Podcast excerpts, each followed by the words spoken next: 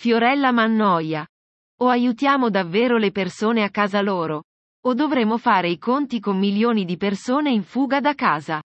Da ascolta la notizia. O aiutiamo davvero le persone a casa loro?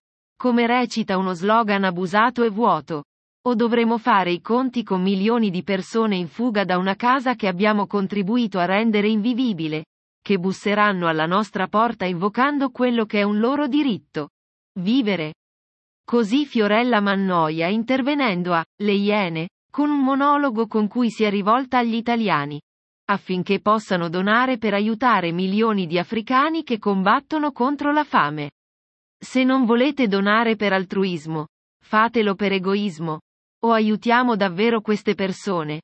O milioni di persone in fuga busseranno alla nostra porta implorandoci di poter vivere. Ha affermato la cantautrice.